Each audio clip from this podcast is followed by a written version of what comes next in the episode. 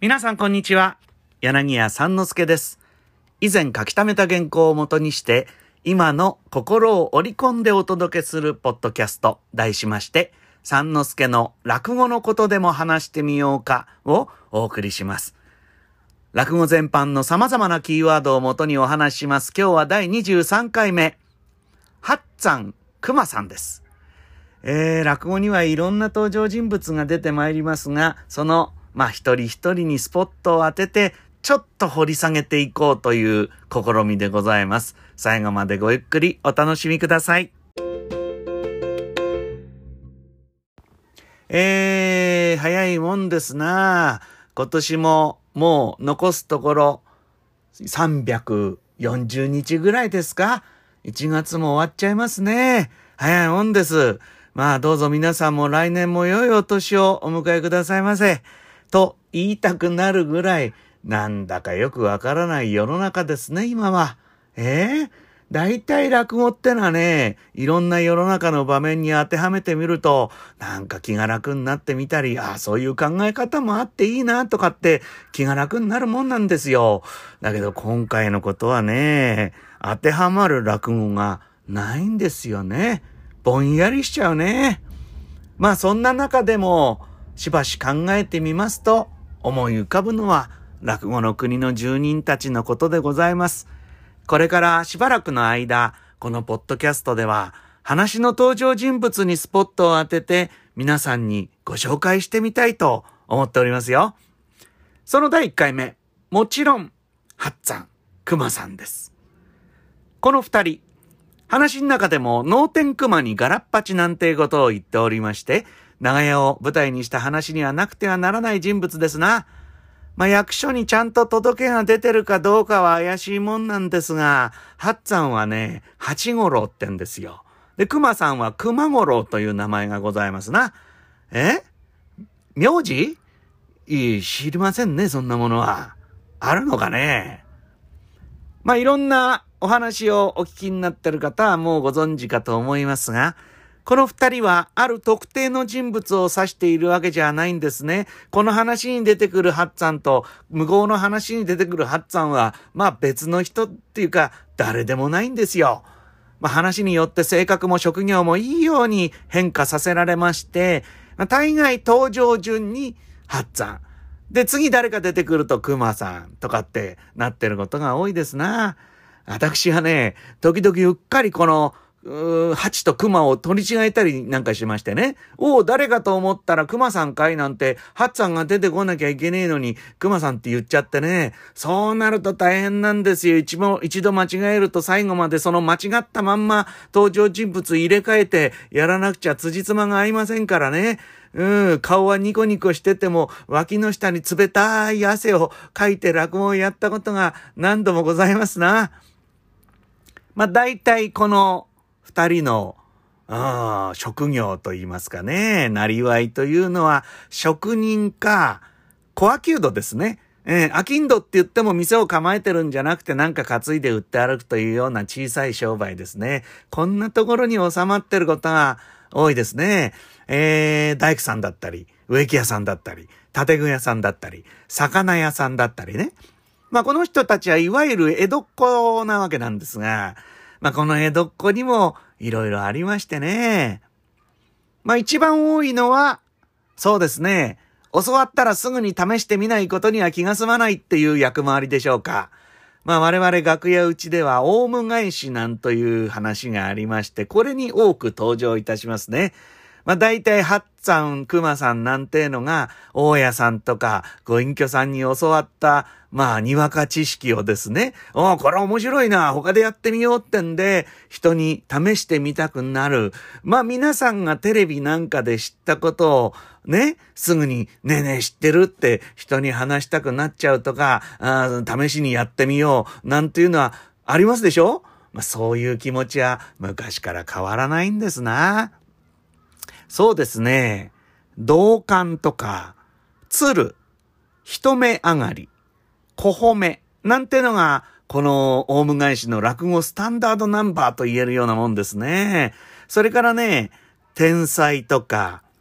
青な、なんていうように、もう長くてね、え鳥ネタになるようなものにも、このオウム返しの話はありまして、まあ、たわいもないやりとりから始まるんですよ。で、話が進んでいくと、いろんなもんが見えてきますな。えー、ハッツァン、クマさんと、まあ、ご隠居さん、大家さんとの関係であるとか、まあ、それ以外に出てくる人々であるとか、普段の暮らしの奥行きや街の風景なんていうのがね、まあ、大体、オウム返しってのは話はシンプルなんですけれども、演じる方はね、こういう景色とか匂いってものを、なんとか、まあ、お客様に伝えたいというか、想像してもらいたいと思いますから、これはなかなか難しいですし、お客様の方も、なかなか行間の多い話になりますから、想像するという意味でも、ね自由でいいですね。それからあの印象的なのはですね、このハッツァンクマさんは、粗骨者の代表選手ということでよく話に出てきます。えー、そうね、堀之内とか、それから粗骨長屋、粗骨の国なんていう話がありますが、まあ、そそっかしいってのはね、人間が永遠に改めることができない短所ですな。まあ、短所なんだけど、それを話の中では長所にしちゃうっていうのが、まあ、落語らしくてね、ええー、なんか自分にも、まあ、生きてて参考になるやり方ですよ。ねえ、治らないもの頑張ったってしょうがないものを、なんとかそれを人に気に入ってもらうっていうか、しょうがねえな、あいつはって思ってもらうっていうのが、まあ一つの対策でもあるわけなんです。あとはですね、あの、無学であるという、そういう役回りもほとんどハッツァンクマさんの担当ですね。えー、ねどいと言われる話があります。えー、えー、逆にこう自分の知識を人にひけらかしたくなるというのが登場人物として出てきますな。知ったかぶりっていうかね。ええー、で、そういう人も世の中にいるじゃないですか。で、そういう人の心持ちをこう、受け止める役目っていうのがこのハッツァンクマさんなんですよ。お、そんなことはあるんですか知らなかったななんというようなね、いい聞き役。えー、それからですね、無質の話ってなんですよ。無筆ってのは字の読めない書けないっていう、昔そういう人がいっぱいいましたからね。まあ、字が読めない書けないっていうだけで、これは無学なんですが、そういう無学をごまかしたくなってしまうという人間の悲しい佐賀の塊としても、このハッツァンクマさんってのは活躍いたしますよ。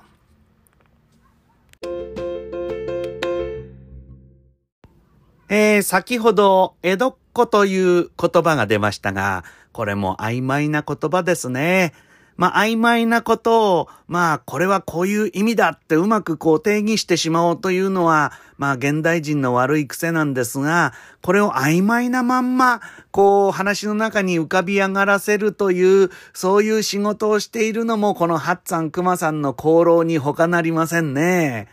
まあ、江戸っ子だね、あなた。なんて言われて嫌がる人はいないんでしょうが、かといって、江戸っ子が何から何までかっこいいか素敵か、え？えー、そうでもないんですよね。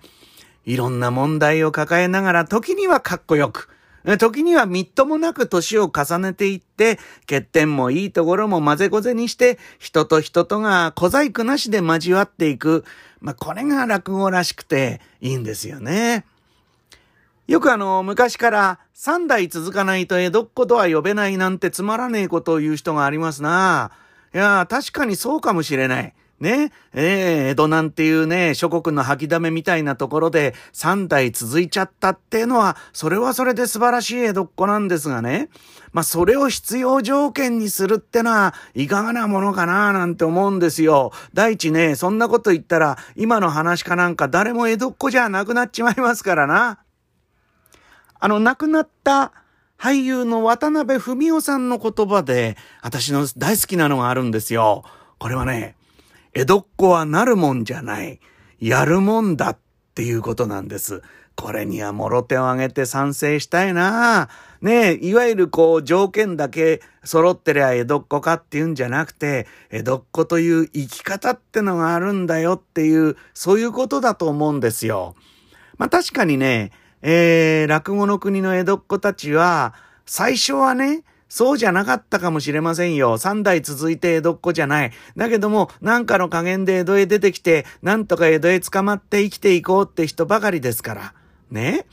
だこういう、なんていうのかな、まあ、出てき、東京へ出てきたから、でも地方出身者だしとかって、今にもなんか通ずるところがあるじゃないですか。いいんですよ、東京へね、どっから出てきたって、俺は東京でやってんだ、江戸っ子だってなことを思って、それを実行するっていうんですか。これがね、やっぱり、うん、本当の江戸っ子じゃないかなって思うんですけど、皆さんはどうお考えでしょうか。まあ、このポッドキャスト、いろんなリスナーの方いらっしゃると思いますが、田舎から東京へ出てきて頑張ってる皆さん、どうかせっかく出てきたんだから江戸っ子になってください。東京を利用して生きてくんじゃなくて、東京に利用されて生きてくんじゃなくて、東京にしがみついて頑張っていただきたいと思います。なんかちょっと最後は真面目な話になっちゃいましたけど、まあこうやって考えてみると、私にとってハッツァン、クマさんっていうのは自分の気持ちを話の中で代弁してくれる、そういう人たちなのかもしれませんな。いかがでしたでしょうか？このポッドキャストは毎回キーワードを変えながら不定期で更新しておるものでございますよ。次はいつかね。